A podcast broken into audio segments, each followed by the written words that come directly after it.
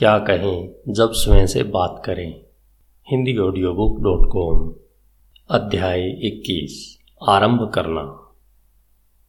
मैंने देखा है कि आत्मचर्चा के बारे में सीखने और इसके प्रयोग को समझने के बाद लोग प्राय तीन श्रेणियों में बंट जाते हैं। पहली, वे लोग जो सक्रियता से आत्मचर्चा के सिद्धांतों का पालन करने की योजना में जुट जाते हैं। वे समर्पण और आशा के साथ, आत्मचर्चा के, अपने नए रूप के प्रयोग की संभावनाओं को टटोलते हैं और इसे अपने लक्ष्यों एवं उपलब्धि की राह का चेतन व सक्रिय हिस्सा बना लेते हैं। दूसरे वे लोग, जो आत्मचर्चा के बुनियादी सिद्धांतों को स्वीकार तो करते हैं, परंतु उन्हें अपने जीवन में कभी कभारी अनिश्चितता ढंग से उतारते हैं। वे आत्मचर्चा की अवधारणाओं को लागू तो करते हैं।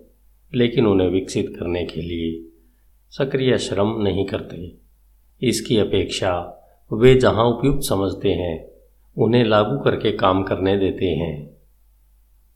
और तीसरे, जो इस बारे में कुछ भी नहीं करते और इससे कोई लाभ नहीं उठाते।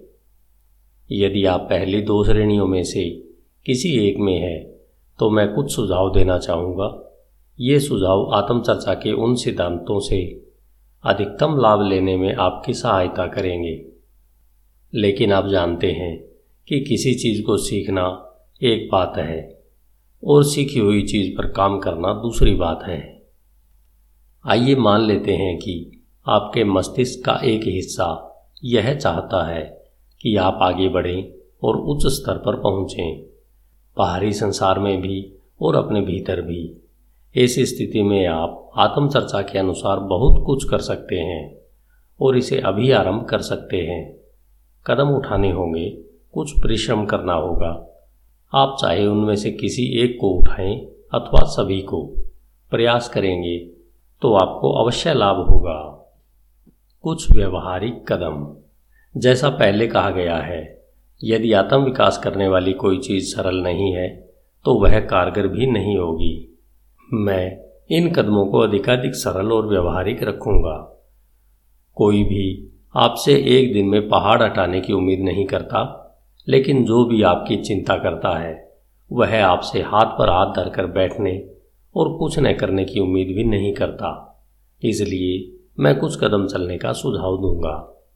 यदि आप उनमें से किसी का भी अनुसरण नहीं करते हैं तो आपके परिणाम बहुत कमतर होंगे।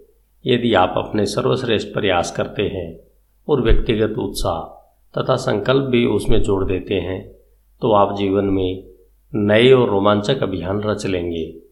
आप नए द्वार खोलेंगे, नए अवसर खोजेंगे, नई चुनौतियों को जीतेंगे और नए पुरस्कार प्राप्त करेंगे। आप ऐसी चीज़ें प्राप्त करेंगे जिनके सपने बहुत कम लोगों ने देखे हैं।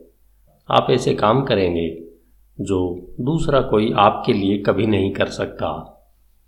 यदि आप सफलता के विद्यार्थी रहे हैं तो ये शब्द आपको परिचित लगेंगे। वे गुरुओं और प्रेरक व्यक्तियों के वादों की गूंज होते हैं।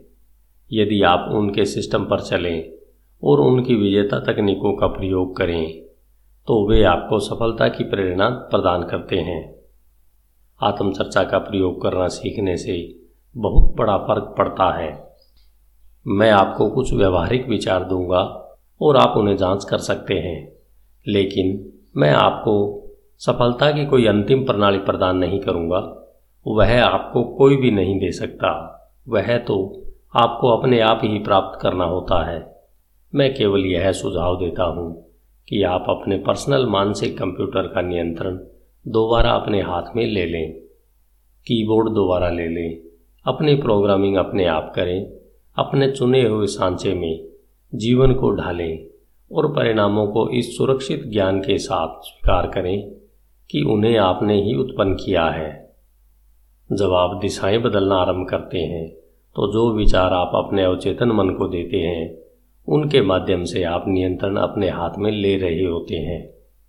यदि आप इसमें जुटे रहते हैं तो आप अपने वास्तविक स्वरूप में आ जाएँगे। कोई दूसरा आपके वास्तविक स्वरूप को आपसे कभी नहीं छीन सकेगा। आत्म निर्देशन के प्रभाव। पिछले कुछ वर्षों में मुझे बहुत से ऐसे व्यक्तियों को जानने का अवसर प्राप्त हुआ है, जिन्होंने सही ढंग से आत्मचर्चा करने का महत्व सीखा है। वे आश्चर्यजनक लोग हैं। उनमें से कई की शुरुआत छोटी रही है, लेकिन आज उनका जीवन आत्म प्रत्यक्षीकरण के आश्चर्यजनक परिणामों के प्रमाण हैं। वे मेरी जान पहचान के सबसे स्वाभाविक सफल व्यक्ति बन चुके हैं। करियर अथवा जीवन में उनकी भूमिका जो भी हो, वे दूसरों से हटकर खड़े दिखाई देते हैं। वे आत्मविश्वास के बारे में केवल बात नहीं करते, वे इसे संचालित करते हैं। उन्हें अपनी सफलता का प्रदर्शन करने की आवश्यकता नहीं होती है, वे इसे जीते हैं। वे परवाह करने का नाटक नहीं करते, वे वास्तव में परवाह करते हैं। उनमें से प्रत्येक अपने ढंग से संसार को कुछ अधिक अच्छा बनाने में अपनी भूमिका निभा रहा है। मैंने प्राय सोचा है कि यदि उन जैसे अन्य लोग भी होते तो हम सभी बेहतर हो जाते। मेरे दो बेटे हैं और दोनों ही बड़े हो चुके हैं। दोनों ने ही व्यस्क होने तक वैसा ही संघर्ष किया, जैसा अन्य लोग करते हैं। उनका सपना भी उन्हीं अनुवांशिकताओं, परिवेशों और चयनों से हुआ। और उनके निर्धारक तत्व भी वही थे, जो हम में से अधिकतर लोगों के भविष्य की दिशा को तय करते हैं। लेकिन वे मेरी जान पहचान के दो बेहतरीन इंसान हैं, जिनसे मैं कभी मिला हूँ। मैं यह बात अभिभावक होने के गर्व से नहीं कह रहा हूँ। यह तो हम सभी करते हैं, लेकिन मैंने ध्यानपूर्वक देखा है कि उनमें कुछ तो असाधारण है। वे बेहद बुद्धिमान, जागरूक और प्रवाह करने वाले इंसान हैं। भले ही उनका मेरे साथ किसी प्रकार का संबंध न हो, लेकिन मैं उनसे पहचान करना पसंद करता। वे अपने दिल की बात उजागर करते हैं, अपने दृष्टिकोण पर अडिग रहते हैं और अंत तक अपने सम्मान की रक्षा करते हैं। वे ऐसे लोग हैं जिनके रहने से संसार पहले से अच्छा है। मैंने यह सोचने का प्रयास किया कि उनमें वह कौन सा महत्वपूर्ण गुण है जो मैं अपने बचपन में सीखना पसंद करता। मैंने उनमें केवल एक ही चीज़ देखी। उन्होंने सीखा था कि आत्मचर्चा कैसे करनी चाहिए। मैंने साधारण व्यक्ति को एक नई जागरूकता में पल बढ़कर तेजस्वी एवं शानदार इंसान बनने का आश्चर्यजनक कायाकल्प होते देखा है। मैंने उदासीनता के खेल से आत्मविश्वास के पंख निकलते देखे हैं। मैं उन लोगों को जानकर गौरवान्वित हूँ जिन्होंने अपने रूप का इतना शक्तिशाली विकास कर लिया कि उनके पास दूसरों को देने के लिए पर्याप्त बच गया और वे जीवन भर दूसरों को देने के लिए ही जीवित रहे। मैं उनमें से कुछ से कभी नहीं मिला, लेकिन मैं उन्हें जानता हूँ। वे ऐसे लोग हैं जिन्होंने अपने आप पर विजय प्राप्त की। उन्होंने अपने भीतर प्रेरणा का टूट भंडार विकसित कर लिया और सही लक्ष्य पर निशाना लगाया। वे सत्य को जान चुके हैं। वे अपने वास्तविक स्वरूप को पहचान चुके हैं। वे अपने अस्तित्व के उद्देश्य और यहाँ रहने के कारण को जान चुके हैं। वे अपने आप से परामर्श करते हैं और अपनी बातें सुनते हैं। वे उस आशा का हिस्सा है जो हम में से प्रत्येक में है। वास्तव में वे ही सफल इंसान हैं। क्या उनमें से कोई हम लोगों से भिन्न है? मैं ऐसा नहीं मानता। उन्होंने अपने जीवन और अपने स्वरूप को व्यवस्थित करने में साधारण सा परिवर्तन किया है। उन्होंने इस पर नियंत्रण प्राप्त कर लिया है कि वे कौन हैं और वे अपने जीवन के साथ क्या करना चाहते हैं। यदि आप भी फ़र्क पैदा करना चाहते हैं, यदि आप भी दोबारा नियंत्रण में लौटना चाहते हैं, जहाँ आप प्रारंभ में थे तो आगे दिए गए सुझावों में से कुछ को आजमाएँ। यदि यह आपके लिए कारगर हो, जो इन्हें बार बार करें तो इन्हें बार बार करें। यदि यह पहली बार में काम न करे तो दोबारा करके देखें। तो दोबारा करके देखें, मैं आज तक कभी किसी ऐसे व्यक्ति से नहीं मिला, जिसने उन्हें लाभकारी न पाया हो। यदि आप भी प्रयास करेंगे तो यह अवश्य लाभप्रद सिद्ध होंगे। स्वयं की आत्मचर्चा को चुनें। अगले 48 घंटों के दौरान आप जो आत्म चर्चा करें, उसके प्रत्येक शब्द को सुने। अच्छा हो, बुरा या जैसा भी हो, प्रत्येक शब्द सुने। जो आप ज़ोर से या मन ही मन अपने बारे में कहते हैं, जो भी विचार आप सोचते हैं, चेतन होकर उस प्रत्येक विचार को सुने। आप नकारात्मक एवं सकारात्मक दोनों प्रकार की आत्मचर्चा को सुने और उस आत्मचर्चा पर विशेष ध्यान दें। जो अवचेतन रूप से भीतर प्रवेश कर जाती है।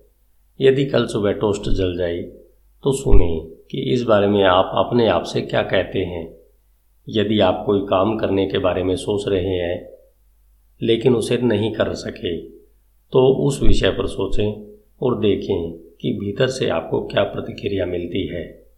सुने कि आप समस्याओं पर किस प्रकार प्रतिक्रिया करते हैं, तथा अन्य अवसरों पर किस प्रकार प्रतिक्रिया करते हैं। जोखिमों पर भी अपनी प्रतिक्रिया पर ध्यान दें। आपकी पुरानी आत्मचर्चा आपको कोनों में छिपाकर रख रही है या आप तनकर खड़े हुए हैं? क्या आपकी आत्मचर्चा कहती है कि आप शिखर पर हैं, आत्मचर्चा से भरपूर हैं और लक्ष्य का पीछा कर रहे हैं, या यह आपको पीछे रोक कर रखती है? क्या आप अपने आप को नकारात्मक मानते हैं या सकारात्मक? और सबसे महत्वपूर्ण बात तो यह है कि आपकी आत्मचर्चा नकारात्मक है या सकारात्मक, इस विषय में ईमानदारी से सोचें। आत्मचर्चा करते समय सुने कि आप क्या कहते हैं। यदि अगले दो दिनों तक आपके मित्र आपको कुछ अनमना सा मानते हैं तो कोई बात नहीं। बस आप अपनी बातें सुनते रहें। आप जो सुनेंगे, उसमें आपको यह पता चल जाएगा कि आपको इस बारे में क्या करना चाहिए। दूसरों की आत्मचर्चा को भी सुने। इसी दौरान आप दूसरों की आत्मचर्चा को भी सुने। विशेष रूप से परिजनों, मित्रों और ऑफ़िस के साथियों की आत्मचर्चा को। आप उस प्रत्येक बात को सुने, जो वे अपने बारे में कहते हैं। सुने कि जिस भी चीज़ के बारे में वे बात करते हैं, उसके बारे में वे क्या सोचते और महसूस करते हैं। जब आप दूसरों को देखेंगे तो यह विश्वास जल्दी करेंगे कि नकारात्मक आत्मचर्चा कितनी हानिकारक हो सकती है। अपने आप को विश्वास दिलाने के लिए इससे बढ़िया दूसरा कोई तरीका नहीं है। अभी आप किसी दूसरे की आत्मचर्चा के बारे में उससे कुछ न कहें, बस अवलोकन करें। दूसरों को सिखाने के लिए आपके पास बाद में पर्याप्त समय रहेगा। विशेष रूप से उसे सुने, जिसे हम राय कहते हैं। प्रत्येक राय या तो हमारे विश्वासों की झलक होती है, या जब हमारे पास अपनी कोई राय नहीं होती तो दूसरों के विश्वास की झलक होती है। ध्यान दें कि यह किसी व्यक्ति की आत्मचर्चा को किस प्रकार प्रभावित करते हैं। साथ ही उन लक्षणों को भी ध्यान से देखें कि उस व्यक्ति के जीवन को नियंत्रण कौन करता है। पुरस्कार या तिरस्कार किसके हाथ में है? बोस जीवन साथी, सामाजिक छवि, धन या सुरक्षा के हाथों में यदि आप पर्याप्त समय तक सुनते हैं तो अन्य व्यक्तियों की आत्मचर्चा आपको यह बता देगी कि उसकी बाहरी प्रेरणाएँ क्या है। सामाजिक चर्चा सुने, यह सामाजिक महत्व को प्राथमिकता देने वाली वह आत्मचर्चा है जिसका प्रयोग दूसरे लोग और कई बार हम भी करते हैं। कुछ कुछ पड़ोसियों से बराबरी करने की तरह। सामाजिक चर्चा बहुत प्रभावशाली होती है। यह हमारे भीतर इस विश्वास की प्रोग्रामिंग भर देती है कि हमें कुछ करना चाहिए, भले ही इसमें समझदारी दिखती हो अथवा नहीं। अपनी पिछली आत्मचर्चा की सूची बनाई। इस अगले कदम में परिश्रम की आवश्यकता होती है। लेकिन यदि आप इसमें 20-30 मिनट का समय भी लगाते हैं तो यह पर्याप्त ज्ञानवर्धक सिद्ध होगी। यदि आप यह प्रोजेक्ट अपने पति, पत्नी या मित्र के साथ आरंभ करते हैं तो इस कदम के अंत में आप एक दूसरे के नोट्स भी पढ़ सकते हैं। सबसे पहले किसी कागज़ पर नकारात्मक आत्मचर्चा के दस महत्वपूर्ण सुझाव लिख लें, जो आप अपने आप को बार बार देते हैं। ऐसा करने से न कतराएँ और न किसी की चिंता करें। आत्मचर्चा के उन वाक्यांशों की सूची बना लें, जिनका प्रयोग आप सर्वाधिक करते हैं। यदि आप ऐसे दस वाक्यासों के बारे में न सोच पाए तो इसका अर्थ है कि आप प्रयास नहीं कर रहे हैं। हम में से अधिकांश लोग आत्मचर्चा के दर्जनों वाक्यांशों का प्रयोग करते हैं, जिनके बारे में हमें पता ही नहीं होता। याद रखें, नकारात्मक आत्मचर्चा के वाक्यांश कुछ इस प्रकार होंगे। मैं नहीं कर सकता। कोई चीज़ ठीक नहीं हो रही है, या आज मेरा दिन ही नहीं है। ये केवल उदाहरण है। आप सैकड़ों उदाहरणों में से केवल दस को ही चुन लें। नकारात्मक आत्मचर्चा के दस सर्वाधिक प्रयुक्त वाक्यांशों की इस सूची को संभाल कर रख लें। उन पर बाद में ध्यान देंगे। मीडिया चर्चा के माध्यम से सजग रहें। अगले सात दिनों तक उसे सुने। जिसे हम मीडिया चर्चा कहते हैं, यह वह प्रोग्रामिंग है जो आपको रेडियो, टेलीविज़न, दैनिक समाचार पत्रों, पत्रिकाओं आदि से प्राप्त हो रही है। जब आप अपने आसपास के दूसरे लोगों की चर्चा सुनते हैं तो आपको मीडिया चर्चा का एक संपादित और विशेष रूप से व्यक्तिपरक संस्करण सुनने को मिलेगा। जब आप मीडिया चर्चा के उदाहरणों का अवलोकन कर रहे हों और उन्हें एकत्रित कर रहे हों तो सबसे महत्वपूर्ण बात यह है, याद रखनी है कि आपको जो मीडिया चर्चा की प्रोग्रामिंग मिल रही है, उस पर आप कैसी प्रतिक्रिया करते हैं? क्या आपने कभी टिशू के उस ब्रांड को खरीदा है, जिसका विज्ञापन आपने टीवी पर सर्वाधिक देखा है? इस कदम का कारण यह है कि आप बाहरी प्रभाव कही जाने वाली चीज़ से परिचित हो सकें। हम सब जानते हैं कि इसका क्या अर्थ है। लेकिन हम शायद ही कभी सोचते हैं कि इसका हमारे जीवन पर क्या प्रभाव पड़ता है। क्या आपने कभी सोचा है कि आप कितने काम केवल इसलिए करते हैं क्योंकि आप उन्हें करने के लिए बाध्य हो जाते हैं? आपका सबसे बड़ा उत्तरदायित्व। आपके जीवन में जो प्रोग्रामिंग और कंडीशनिंग होती है, जब आप उन सब के बारे में जागरूक रहते हैं तो उनकी विशेषताएँ पहचानना और उनके बारे में कुछ करना आपके लिए अधिक आसान हो जाता है। यदि आप कभी कभार अपने आप से यह सवाल पूछें, यहाँ नियंत्रण में कौन है? तो यह अच्छा रहेगा। जब आप एक बार जागरूक हो जाएँ कि प्रोग्रामिंग कैसे काम करती है और यह कहाँ से आती है, तब क्या आपको लगता है कि आपके मस्तिष्क में हो रही प्रोग्रामिंग के लिए कौन उत्तरदायी है? स्पष्ट है, आप स्वयं। कुछ लोगों के लिए यह उत्तरदायित्व बहुत बड़ा बोझ रहता है। लेकिन सोचें, यह कितना मुक्तिदायी हो सकता है। अपने विचार उत्पन्न करना और अपने भविष्य की दिशा तय करना आपका सबसे महत्वपूर्ण व्यक्तिगत उत्तरदायित्व है और उस उत्तरदायित्व को लेने के बाद आपका अपने जीवन पर इतना अधिक नियंत्रण हो जाएगा जितना आज तक नहीं हुआ। एक बार जब आप अपने आसपास की संदिग्ध अथवा नकारात्मक आत्मचर्चा के बारे में जागरूक हो जाते हैं तो आप स्वाभाविक रूप से भविष्य में आत्मचर्चा पर व्यक्तिगत नियंत्रण करना चाहेंगे। आपका अगला कदम, आत्मचर्चा आरंभ करना है। धन्यवाद। Hindi audio book dot com आइए चलते हैं अगले अध्याय 22 की ओर, जो है आत्मचर्चा तैयार करना। आपका दिन शुभ हो।